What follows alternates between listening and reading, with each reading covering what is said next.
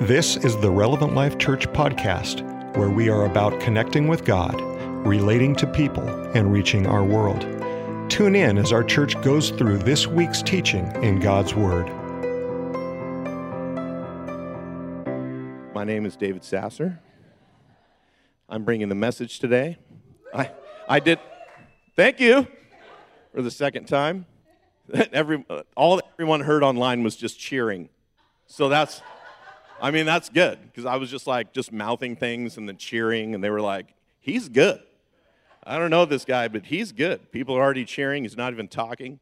So, again, Trenton and Allie are on vacation. So, pray for them. Pray that they have a time of connecting with each other, but also a time where they can reconnect with God and just get, you know, rejuvenated and, and have just more of His presence when they when they come back with us. Um, and then again, PK and Rhonda are not here this week. Rhonda had her third round of chemo, so pray for them. She woke up feeling a little bit nauseated this morning. Um, so just pray, continual prayer for them, right? Just continue to cover them in prayer. so this is week two of our crash course sermon series. Everyone say crash course. Uh, I don't know about you, but last week Pastor Kevin had an amazing word from God. Amen. It was one of my favorite messages that he's ever shared. Um, I, I, don't know, it was, maybe it was just for me, but I, I loved it. But the crash course, the idea behind this is to be the church. Amen. Everyone say, be the church. So, crash course, uh, defined as a rapid or intense course of study, a course that teaches you a lot of basic facts in a very short amount of time. So, in a way, in the next, so from last week, six weeks of this sermon series, you're going to get like a fire hose of information about how to be the church. All right? Are we all ready for this?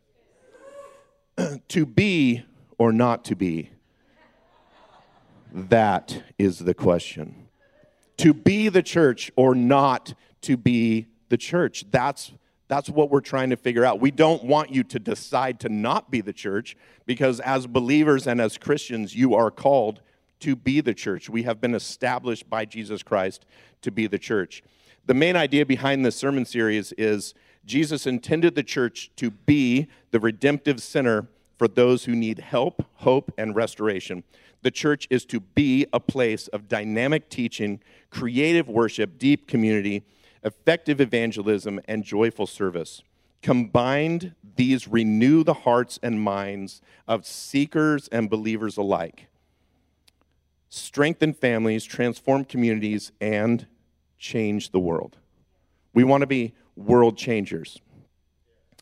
We, we have our identity in this thing called Jesus Christ, and in that, we have our identity that is based in the church because we are Christians, we have an identity that is, that is founded in Jesus Christ and his church. Amen? But who knows this about you? This, this is my opening question. I'm going to have some, let's say, hard questions today. But who, who knows this about you? Who knows that your identity is founded in Jesus Christ? Who knows that your identity is founded in this love of Christ and his church? Does anyone know this about you? I, I, other than the people that are in this room today? Do your coworkers or friends know? Does your, I mean, it'd be hard to keep it from your spouse because they're like, Where'd you go on Sunday? I'm not going to tell you. but do your children see it? Do, do your children see you living out this love of Jesus Christ? Is your inside self a secret to the outside world? So, we're talking about evangelism today. Evangelism, reaching the lost. Is your inside self a secret to the outside world? We all keep secrets. I keep secrets. I'm not going to tell you my secrets. You can tell me your secrets if you want. I'm a pastor, so there's like this code that I can't tell anyone else. So but if I tell you, you know, I don't, I don't trust you, so I'm not telling you my secrets.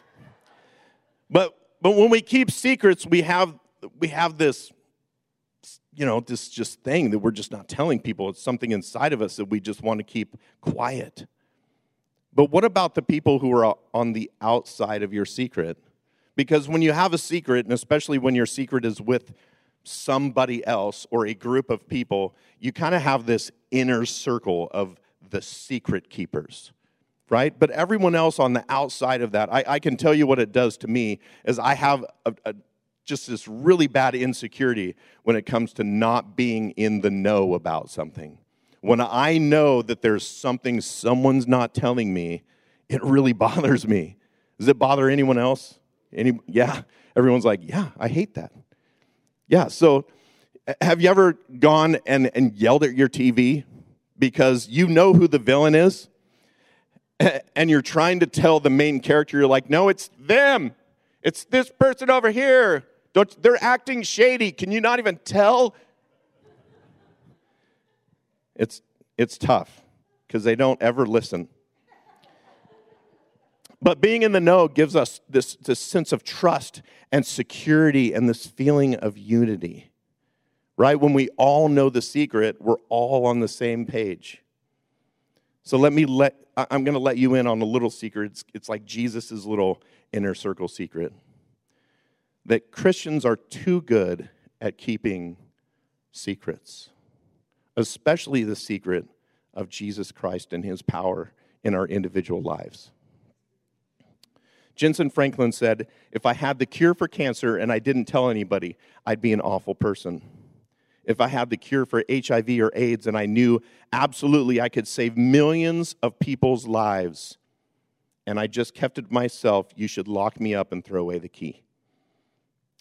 But you and I know who Jesus is. We have the greatest healer, deliverer, and soul saver in the world. His name is Jesus, and we need to celebrate it and we need to communicate it and we need to tell people like we've never told people before. Jesus is the Savior of the world. Amen? Because I know I wouldn't be the person today without people living out this life of Jesus, right? This external life of mirroring who Jesus is and his love and compassion. People, people have shown me what that is. I can see it in other people's lives and it has changed. It has affected who I am. It's just another way that Christians live out loud. But here's the catch you can't live out what you haven't experienced. You can't live out what you haven't experienced. You can't display a love for people that you haven't seen. And you can't give grace where you haven't accepted grace yourself. So, the sermon title today is found people, find people. Found people, that's us as Christians. If you're not a Christian today, see me after service, we'll get this corrected. Found people, find people. Matthew 28, 18 through 20 says, Then Jesus came to them and said, All authority in heaven on earth has been given to me. Therefore, go and make disciples of all nations, baptizing them in the name of the Father and the Son and the Holy Spirit, and teaching them to obey everything I've commanded you. Christians, we are told to multiply. God is asking you to multiply His church. It's not something that we just come and we get comfortable with and we stay in our little group and we contain our little secrets and we don't let the world know about this great and amazing love of Jesus Christ. It's the best pyramid scheme on the face of the planet. But I don't, I don't like the word scheme, so we'll call it a pyramid plan. Okay, so the pyramid plan, it's God's plan and, and why do we have this plan? Why do we have this pyramid plan? It's because our neighbors need Jesus. And our city needs Jesus. And our state needs Jesus. Our nation needs Jesus. And I think you can all agree that our world needs Jesus. But where are the Christians showing the love of Jesus Christ? How are they going to see the witness of Jesus Christ without Christians displaying the witness of Jesus Christ? There's a lack of caring or love and unity that Christian believers are just hiding this inside of themselves and they're not displaying a life worthy of their calling. There's this selfishness and self centeredness that is running rampant in the church today. So many people are so focused on their daily lives and what they have to do next and, and getting their kids to soccer practice and, and just worried about all the things that are just contained inside of their little world. And they don't have this outward focus. They're not looking to the world and going, they need something, and I am the one that is to fill that need. It's the new pandemic. I know no one wants to hear it, because we're just on the verge of getting rid of masks. June 30th, everyone. No more masks. See, I just had to get a cheer. I figured that would work. This is the new pandemic. It's the pandemic of it's all about me. It's the all about me pandemic. And it's going across our nation and our world, and Christians are going inward where we should be looking outward outside of these walls is where the mission field is. You know, we would expect the world to be in turmoil without the love of God. We would expect that. But is it contained just outside the walls of our church? Sadly, it's not. We as Christians are not even relating to each other in a lot of ways. We are the worst culprits of selfishness. We have this exclusion factor as Christians. As Christians, we are to identify ourselves. Our identity is wrapped up in the name and this person of Jesus Christ and what he did on a cross for us. That's where I, our identity lies. Our identity is who you are, the way you think about yourself, the characteristics and traits that define you. Our individual relationship with Jesus needs to change and transform us inside so that we live a life differently to the world outside these walls. Why? Because found people find people. Found people find people. I said in the beginning, we're going to be talking about being evangelists today. You guys know what the word evangelist means? There's I, I, I brought a couple different definitions. The first one is the definition you would find if you just Googled evangelist, and it says, is it's the spreading of the Christian gospel by public preaching and personal witness. The biblical definition, so one you would find if you look this up in like a Bible dictionary, is evangelism is teaching, heralding, heralding, proclaiming, preaching the gospel, the message of God that leads us to salvation with the aim, the hope, the desire, the goal to persuade, convict, or convince, or convert, sorry. There's a goal, there's an aim, there's something that we that we do with purpose that will convince and convict people to change who they are inside, to be more like Jesus. Let's go back to the definition of that you would just Google, right? There's two things that I want to point out here. The first one is the public preaching. Now, that's what I'm doing today. I'm standing on a stage, and if anybody would like to come up here and take my place, you can. But there's not a lot of people that are going to come in front of 100 people and grab a mic and start proclaiming the name of Jesus Christ. Right? There's not a lot of people with the gift of gab, of standing up in front of people with a microphone or, or wherever it is, in a crowd of people, and just proclaiming the name of Jesus Christ. But can I tell you that it doesn't have to be a lot of words that we speak? It just has to be the right words in the right moment to the right people the right words, the right moment, to in a very intentional moment with someone. You don't have to stand on a street corner on a soapbox. Everyone has a part of this. Public preaching is not necessarily standing, just, you know, doing what I'm doing now. It's just finding the right words in the right moment. And the second one, personal witness, this is where we all can join in on this brigade of getting the gospel of Jesus Christ outside of these walls. Because personal witness is something that we all do. We all take responsibility for our relationship with Jesus Christ, and we go outside the walls and we start looking a lot more like Jesus Christ to everyone in our circles. When we take the mission of personal witness, we're mirroring what Jesus did for you and me. But there's a problem. We as Christians don't always live the way that our faith would tell us to live. So, what's going to change people's hearts towards Jesus? What's going to change people's hearts towards Jesus if we're not impacting this world as Christians? PK asked a question last week that was really impactful, at least for me. I, I think you could feel the tension in the room as he asked the question. He said, What kind of church would my church be if every member were just like me? Do you guys remember that question? That's a hard question. What would it look like if everyone if everyone was cloned off of me? What would my church look like? So that leads to our personal ownership of our church, but what I want you to point to today is a personal ownership of the lost. There's a personal ownership of the lost that we all have to take personally. And so my question to you this week would be what would the future of the church of Jesus Christ look like if you were the only one on the mission field? If you were the only one displaying the love of Jesus Christ to everyone outside the walls, if every Christian looked like you, what would it look like for the future church of Jesus Christ?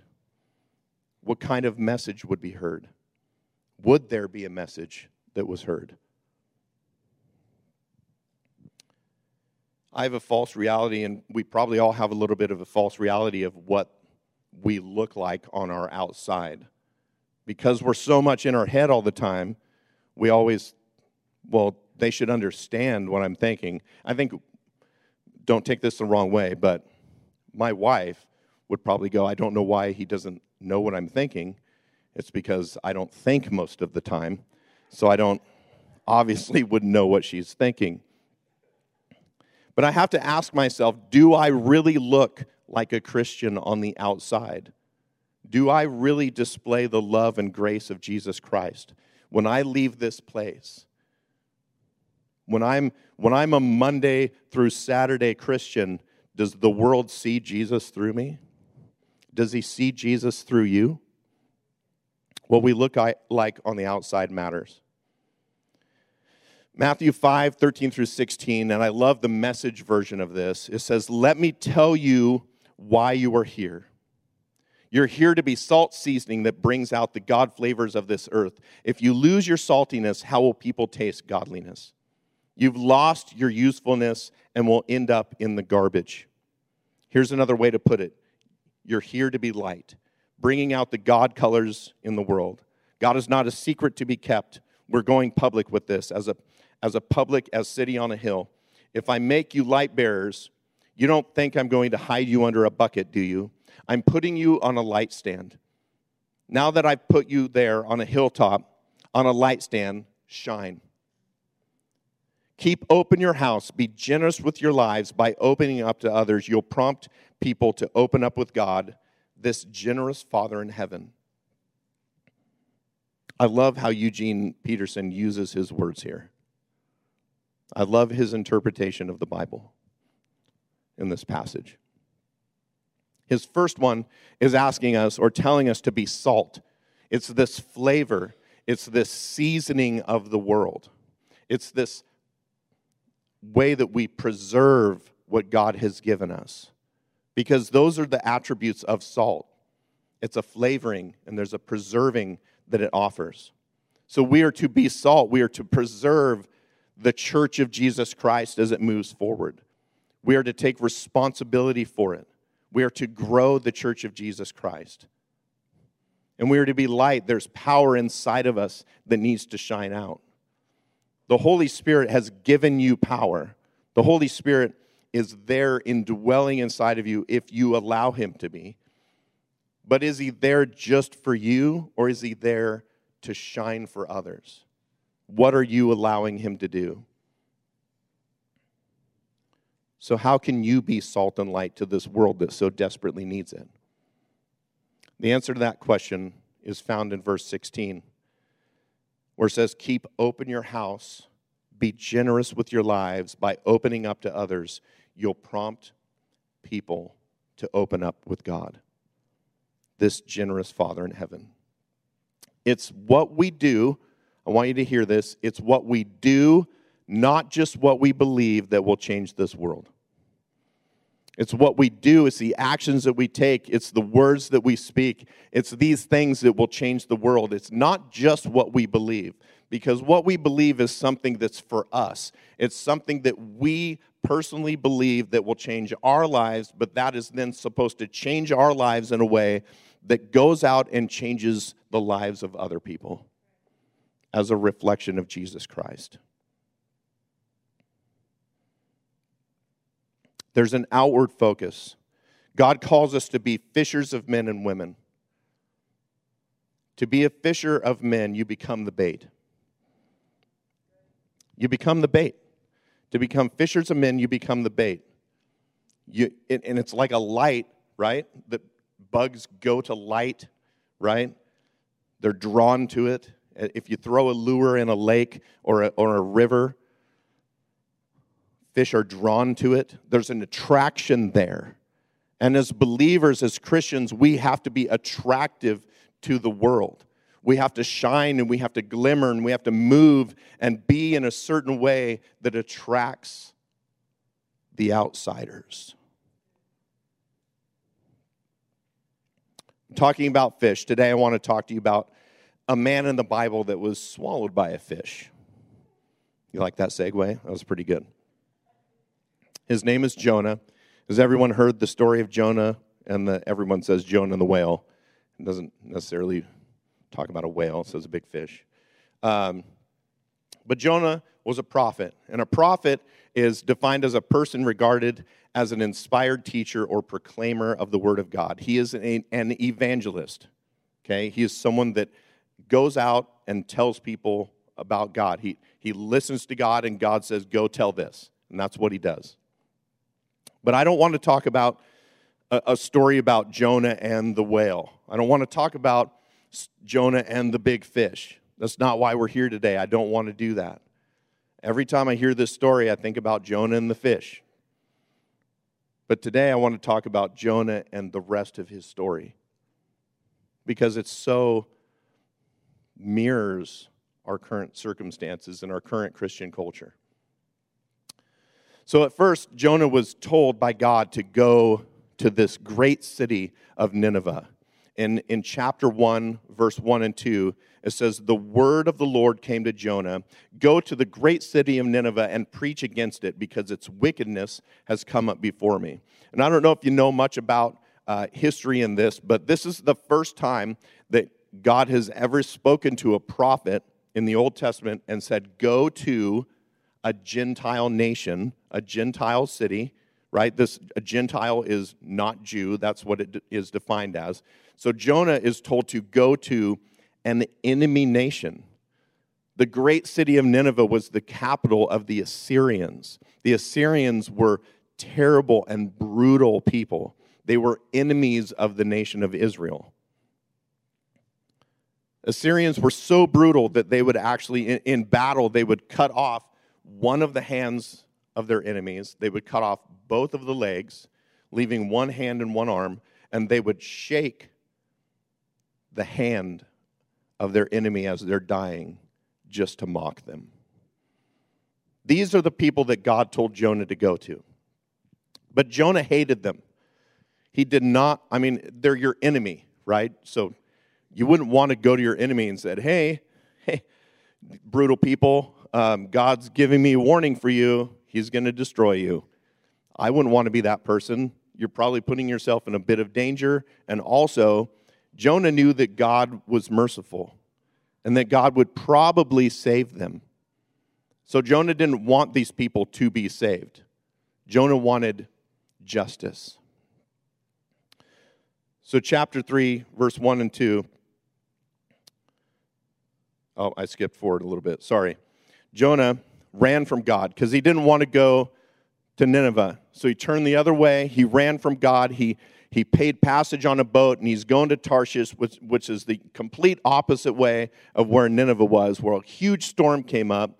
J- Jonah's sleeping in the, in the middle of the boat, and everyone's freaking out. They're throwing stuff overboard. They finally figure out this is Jonah's fault, right? They cast lots. They're like, This is Jonah. What did you do? And he's like, I'm sorry. I'm running from God. You guys might as well throw me overboard. Kill me. Kill me. And they try not to. They pray to God. They're like, God, please save us. We don't want to have to kill your servant, God, but it wasn't working, so they had to throw him over, overboard. And as soon as he hit the water, the waters calmed down, but Jonah's still sinking. Jonah's going under. What happens? The big fish. The big fish comes, saves Jonah, and in the belly of this fish, Jonah says, Okay, now, God, if you save me, I'll do what you want me to do. Now I'll, I'll, I'll go to Nineveh and, and proclaim this warning. So God sends the whale over to the shore of Nineveh, and the whale vomits. I love how the Bible's like very descriptive here. Vomits up Jonah onto the shore. I'm sure he smells amazing. He traveled, and God's like, hey, second time, go to Nineveh, give him this warning right? So Jonah goes into Nineveh and starts proclaiming, hey, God's coming, his wrath is coming, you're going to be destroyed. Well, all the people of Nineveh, all these pagan, Gentile people, turned their hearts towards God and in repentance began putting on sackcloth. And they began to have this uh, season of fasting and prayer. And and the king found out and the king was like no there's a decree going across the land. Everyone put on sackcloth. Don't even feed your animals. No food no water nothing. We don't want god to destroy us which is odd because you have these gentile pagans who is doing exactly what God wants them to do, but you have Jonah the prophet who doesn't. Well, Jonah gets really upset with this because he's like, I knew it. I knew it, God. I knew you would be gracious. I knew you would save these people. The enemy of Israel, you're saving. And so Jonah throws a fit and he goes and he sits on the hillside just waiting to see if the Ninevites would change their mind. And, and he was hoping, just hoping, that God would then destroy Nineveh. So he's up there and he's just waiting.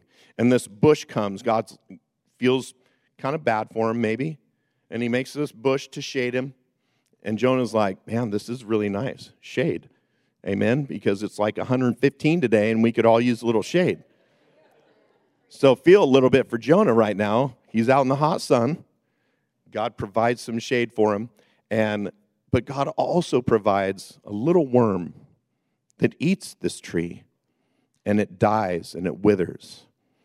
And the book of Jonah ends because jo- Jonah was very, very upset that this bush was then taken from him. Now he's in the hot sun. But the Lord answered Jonah and he said, You have been concerned about this plant though you did not tend it or make it grow. It sprang up overnight and died overnight. And should I not have concern for the great city of Nineveh, in which there are more than 120,000 people who cannot tell their right hand from their left, and also so many animals? Because God was so concerned for the people of Nineveh that he sent his prophet the very first time to go to a pagan nation. Jonah was so upset. As, as I read the story of Jonah again, I just, I always come back and I'm like, Jonah, dude, why wouldn't you have just done what God told you to do? If you were a prophet, that's kind of your job. God tells you to do something, you do it. That's literally like the definition of prophet. And so I get so judgy when it comes to Jonah. How many people here can get a little bit judgy when it comes to Jonah? Right? Quite a number of us, at least the brave ones that raise their hand this much. But there's so many times where I get so judgy, but when I read it this time, and, and God revealed it to me this way because He wanted me to use it for this sermon, that I'm a lot like Jonah. Because there's so many areas and so many different things in my life that God tells me to do, that God asks me to do, and I don't do them. I go the opposite way. I turn and I run. I don't want to do them. I just don't want to do it. And I think a lot of us are a lot more like Jonah than we want to think. It's not, it's not comfortable to think that you could be like this person that is so angry at God and he turns the other way and has to be forced by being swallowed by a fish to turn his heart. We don't want to think that that is us as Christians, but it is. Because do you give your tithes and offerings the way that God asks you to give? Do you give your time and your efforts and your abilities in service to the church? Do you pray for your pastors? Do you pray for your spouse? Do you pray for your children? Are you having intentional conversations with coworkers? Are you leaning into others' lives? Are you on mission for Jesus Christ? This is the tension today. Are you Jonah? Are you, are, are you doing everything God is asking and telling you to do? Because if you're not, you're, you have turned the other way and you're, you're headed to Tarshish, wherever that is. I want you to look at your life and I, I want you to ask yourself this question Would someone look at me and see something better than the current way they're living? Would someone look at, at your personal life and go, there's something about them that I, I just want to be more like them? They have something that they're keeping secret from me that I want to know more about. Does that define your life? Because it doesn't mean you have to be popular and it doesn't mean you have to be wealthy. It doesn't mean you have to have your life figured out. It doesn't mean you have to be attractive in the physical sense, but you have to be attractive in a spiritual sense.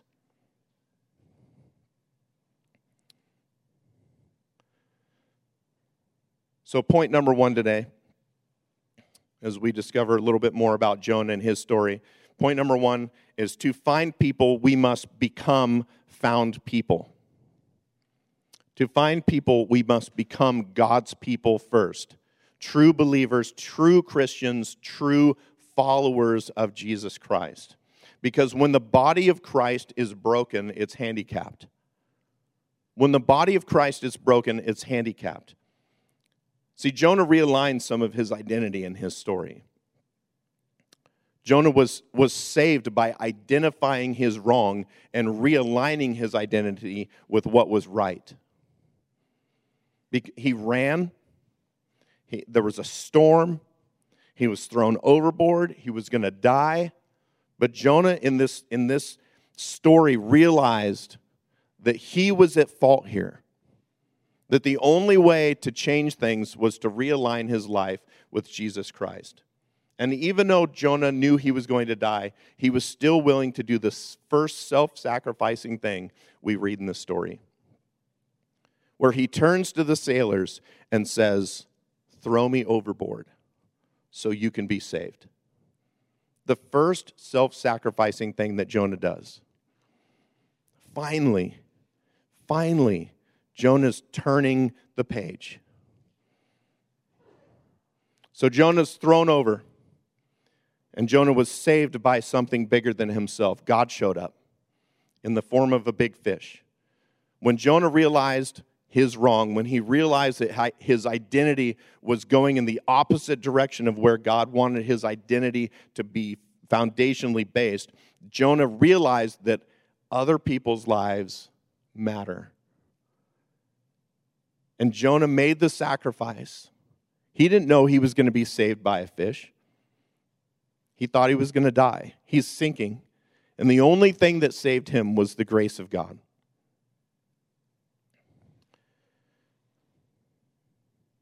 Jonah found his identity again while he was in the belly of a fish. I pray that it doesn't come to that with you. Recently, there was an actual man, a lobster fisherman, that was swallowed by a whale. And he was only in there 30 seconds, not three days. And in the Bible, it says Jonah was in the belly, the stomach of the fish, where this man was just merely in the mouth. And he said it was a horrible experience. So, can you imagine being in the belly? But Jonah had a prayer inside the fish, a prayer to God. He realized that he had wronged God and he had kept himself, he had kept the mission of God from Nineveh.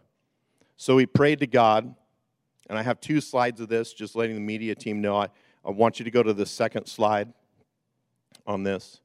I just want to read the last part of this, where Jonah says, Those who cling to worthless idols turn away from God's love for them. But I, with shouts of grateful praise, will sacrifice to you what I have vowed I will make good. I will say, Salvation comes from the Lord. Jonah knew that he had made some idols in his life, he had turned from God, and now he's willing to step in and do some things that are right. God, I, I'm going to, I'll do it. God, I'll do it. Just give me a second chance, I'll do it. I'll do it right. I'll, I'll proclaim your salvation. So Jonah starts chapter 3 in a very different way. So Jonah's prayer is pretty long prayer. I was going to read it today, but running out on time. So read it yourself. There's only four chapters in Jonah. Chapter 2 is all it's just the prayer. It's a very, really short book. So chapter 3 starts with Jonah doing something different. The story resets here. Jonah 3 3 says, Jonah obeyed the word of the Lord and went to Nineveh. So from chapter 1 to chapter 3, the story completely resets. Jonah has refound his identity. He is re leaning into the mission and the gospel that he has been proclaimed to go out and, and shout to Nineveh. Jonah finally turned to obedience. If God is the God in your life, if God is God in your life, then you know the importance of obedience. God asks for obedience. Christ is not merely a part of our story, we need to make him the center of our story. He's not an additive, he's not something that we add on to the story of our life. He's not a convenience, he is something that we fully invest our lives into. We sacrifice ourselves to Him as, as Jesus Christ sacrificed Himself on a cross for us. We go into full obedience. When you take on the veil of Christianity, when you step into relationship with Jesus Christ, there's something that needs to change inside of you, and you need to step into obedience. Jonah renewed his re- relationship with God. He was realigned in his status of a found person. Because found people find people. Point number two to find people, we must give grace. You guys are really going to like this next part. You will never reach people you despise. You will never reach people you despise. Has anyone ever heard the phrase uh, or the, the, the words, we the people? What is that? Where's that from? It's the Constitution of, of the United States. And when I say we the people of the United States of America, what does that do? Does that, oh man, kind of puff up a little bit? Woo! Proud American here. I'm a patriot. Is that, is that what it stirs up in you? We, we should be proud. We should be proud of our nation. But can you love your country too much? Can you love your nation too much? Because that's exactly what Jonah did. He loved his people so much that he would turn from God because he wanted justice for his enemy of his nation. In the beginning of the book, Jonah was really upset. You don't run from God unless something upsets you. Nineveh was the enemy of Israel, and Jonah was a patriot. He loved his people more than he loved to seem, more than he seemed to love his God. He was so invested in his people that he would rather see the justice brought to his people than the word of God reach the lost. The despise Jonah had for the Assyrians separated him from God's plan. Jonah's identity was tied to his country of origin and not to God, his creator. There was an exclusion. This word exclusion is not taking someone or something into account, apart or accept. There's, you don't accept someone, you're, you're excluding them from your life. When there's someone or something you don't like, but God tells you to go there anyways, and you turn and run, you, there's a dividing line. You have made that thing a God, you have made that thing an idol in your life, and you need to recognize it. As Christians, we are really good at exclusion. We can even elevate ourselves above others, knowing, hear this, knowing that our way is right and theirs is wrong. The wrong we see in others prevents us from evangelizing, it stops us from being Jesus. When we see that our way is right and their way is wrong, and we're taking this hard dividing line of saying, I'm not crossing this line, they have to come to my side before I'll talk to them about Jesus. That's not what Jesus did. That's not the example that Jesus laid for us. Jesus went into towns, he sought out people, he touched people's lives individually. He didn't wait for people to come to him, he was present. Are you putting your rights above the mission? Have you loved the lost? Have you loved the protesters? Have you loved fill in the blank the other political party? Are you loving people beyond your comfort, beyond your feelings about those people? I'm not saying go and give the protesters a hug. That probably wouldn't be safe. Don't do that. But are you praying for them? Or are you praying that our state and our towns would be saved from them? There's a dividing line. To follow Christ, we must imitate Christ. We must be like Christ to be on mission with Christ. Does it bother you to know that Christ laid his life down for the protesters, for the fill in the blank, opposite uh, political party, your in laws? I, I know it got really dark right there, but. What about the coworkers you just can't stand to be around? What about the waiter who's just really rude today? Or what about that person that's just driving way too slow on I 5? Amen. Yeah, I feel that.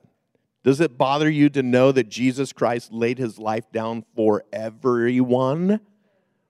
that no one is excluded, that this love that Jesus has shown people is not exclusive to Christians.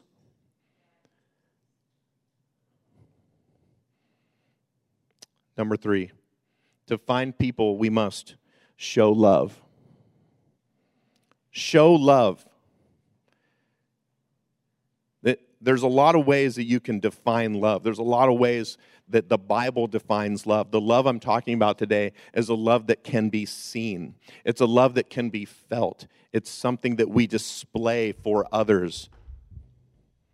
Going back to Matthew 5, it talks about the salt and the light, right? Salt is something that you can taste, and light is something that you can see. There's a physical aspect to it. God told Jonah to go. There's a physical act that started this story. God said, Jonah, go.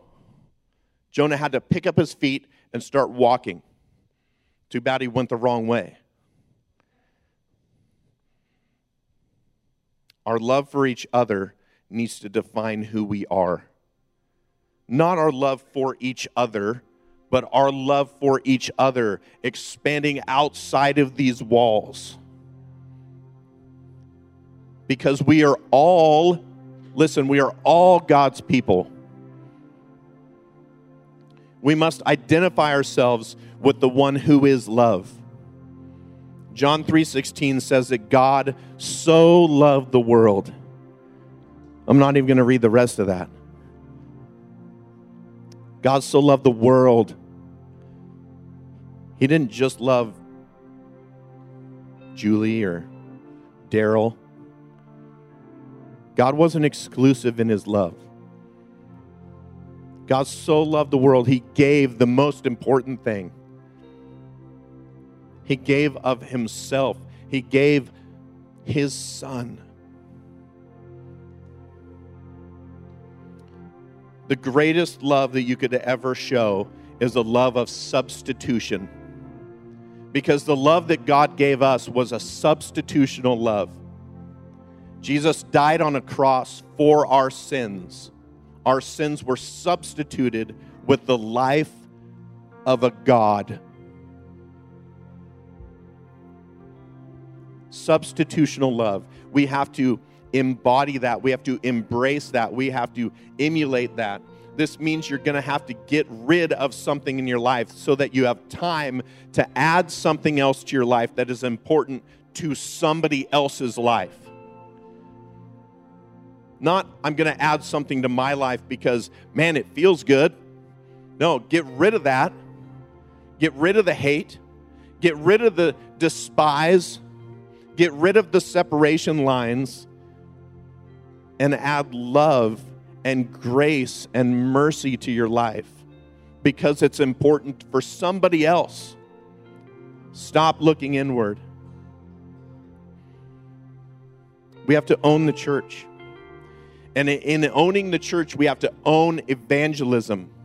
We have to own evangelism. This world need the, the world needs to see the love of God pouring out in practical ways in front of them. They need to see the kindness and compassion. They need to be offered grace. They need to find the love of Jesus Christ reflected in every single one of us. How do we practically show love? How do we do that?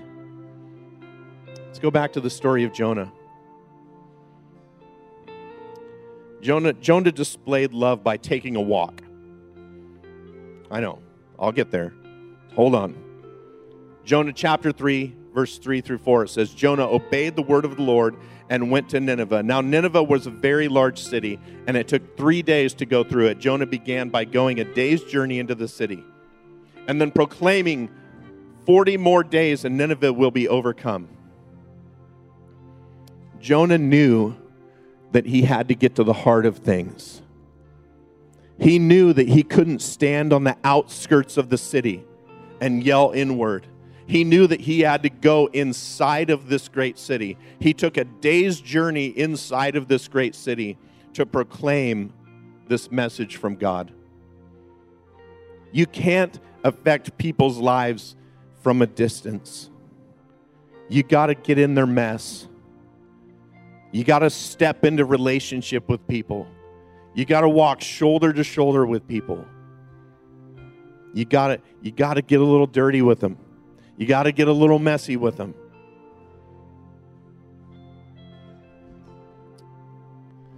I bet Jonah saw a lot of yucky things when he was walking in that city. They're an enemy. They're an enemy of Israel. There's these brutal people. But did it deter him from his mission? No, it did not. Found people find people. We are all called to be evangelists. Everyone say, I am called to be an evangelist. I know it's a big word. Get over it. You're called. You're called God has given us all the same mission to spread the gospel of Jesus Christ around this world. Jonah used his story to reach others. We need, we need to use our story to reach others as well. Because when they know you care, then they will listen to what you share. When you walk life with other people, when you embrace their struggles, when you understand what they're feeling, they're going to know that you care about them.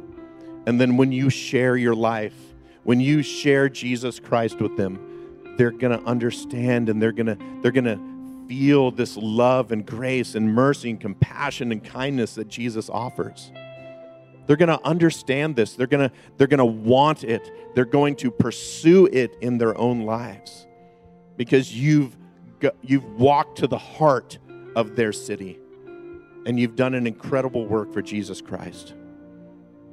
So, what I want you to do today as we close, I want you to grab your, your phones or whatever device you have.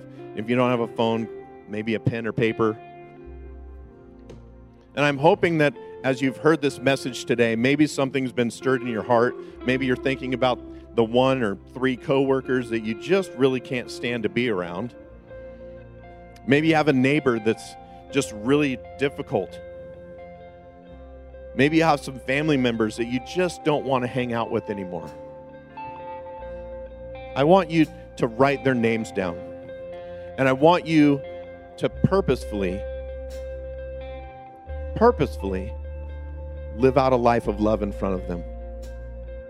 I want you to write their names down and I want you to pray for these people. I want you to walk by them with a smile.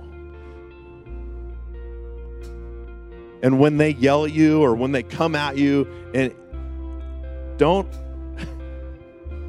don't respond in the same way. Respond with love and respond with grace. Because we're all on the same playing field. We all need grace. And we all need love. Will you guys pray with me? God, thank you so much for your word today. God, thank you so much for the life of Jonah, God, to where he he can do the wrong, God, so we can see what's right. God, I pray that we would own our church today. God, I pray that we would own evangelism today. God, that you're speaking, your Holy Spirit is speaking to the lives and the hearts of people today. Again, I thank you for your word. God, I thank you for your love and your grace and compassion. God, I pray that you would continue to pour that into our lives, God, as we relearn what it is to identify with you in those ways. God, as we relearn what it is to go out and seek the lost. God, as we continue to grow and expand your church, Jesus. God, give us strength. God, let the Holy Spirit come and just fill us up every single day. God, just a new beginning every single day in you. Yeah, we love you. In Jesus' name I pray. Amen. Man, thank you guys so much for coming today. Thank you guys for joining us online. You are dismissed.